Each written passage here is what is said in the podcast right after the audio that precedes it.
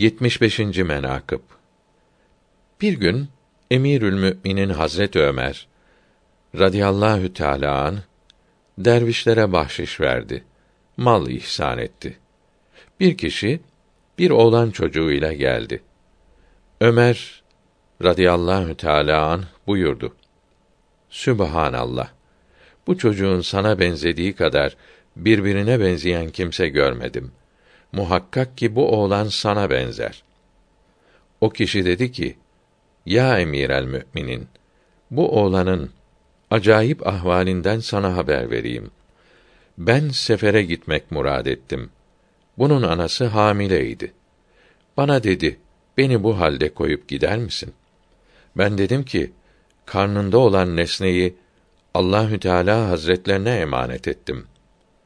Sonra seferden geri geldim. Annesi ölmüş. Bir gece söyleşirken karşımızda mezarlıktan bir ateş gördüm.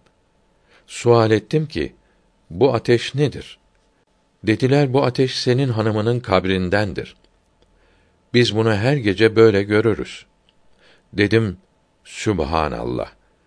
O hatun namaz kılıcı ve oruç tutucuydu. Bu ateş ne haldir diyerek vardım. Kabri açıp gördüm, bir çırağa yanar. Bu oğlan onun ışığında oynar. Bir ses işittim ki, bana bunu bize ısmarladın, geri biz sana verdik diyordu. Ben dedim, ne olaydı, anası da diri olaydı.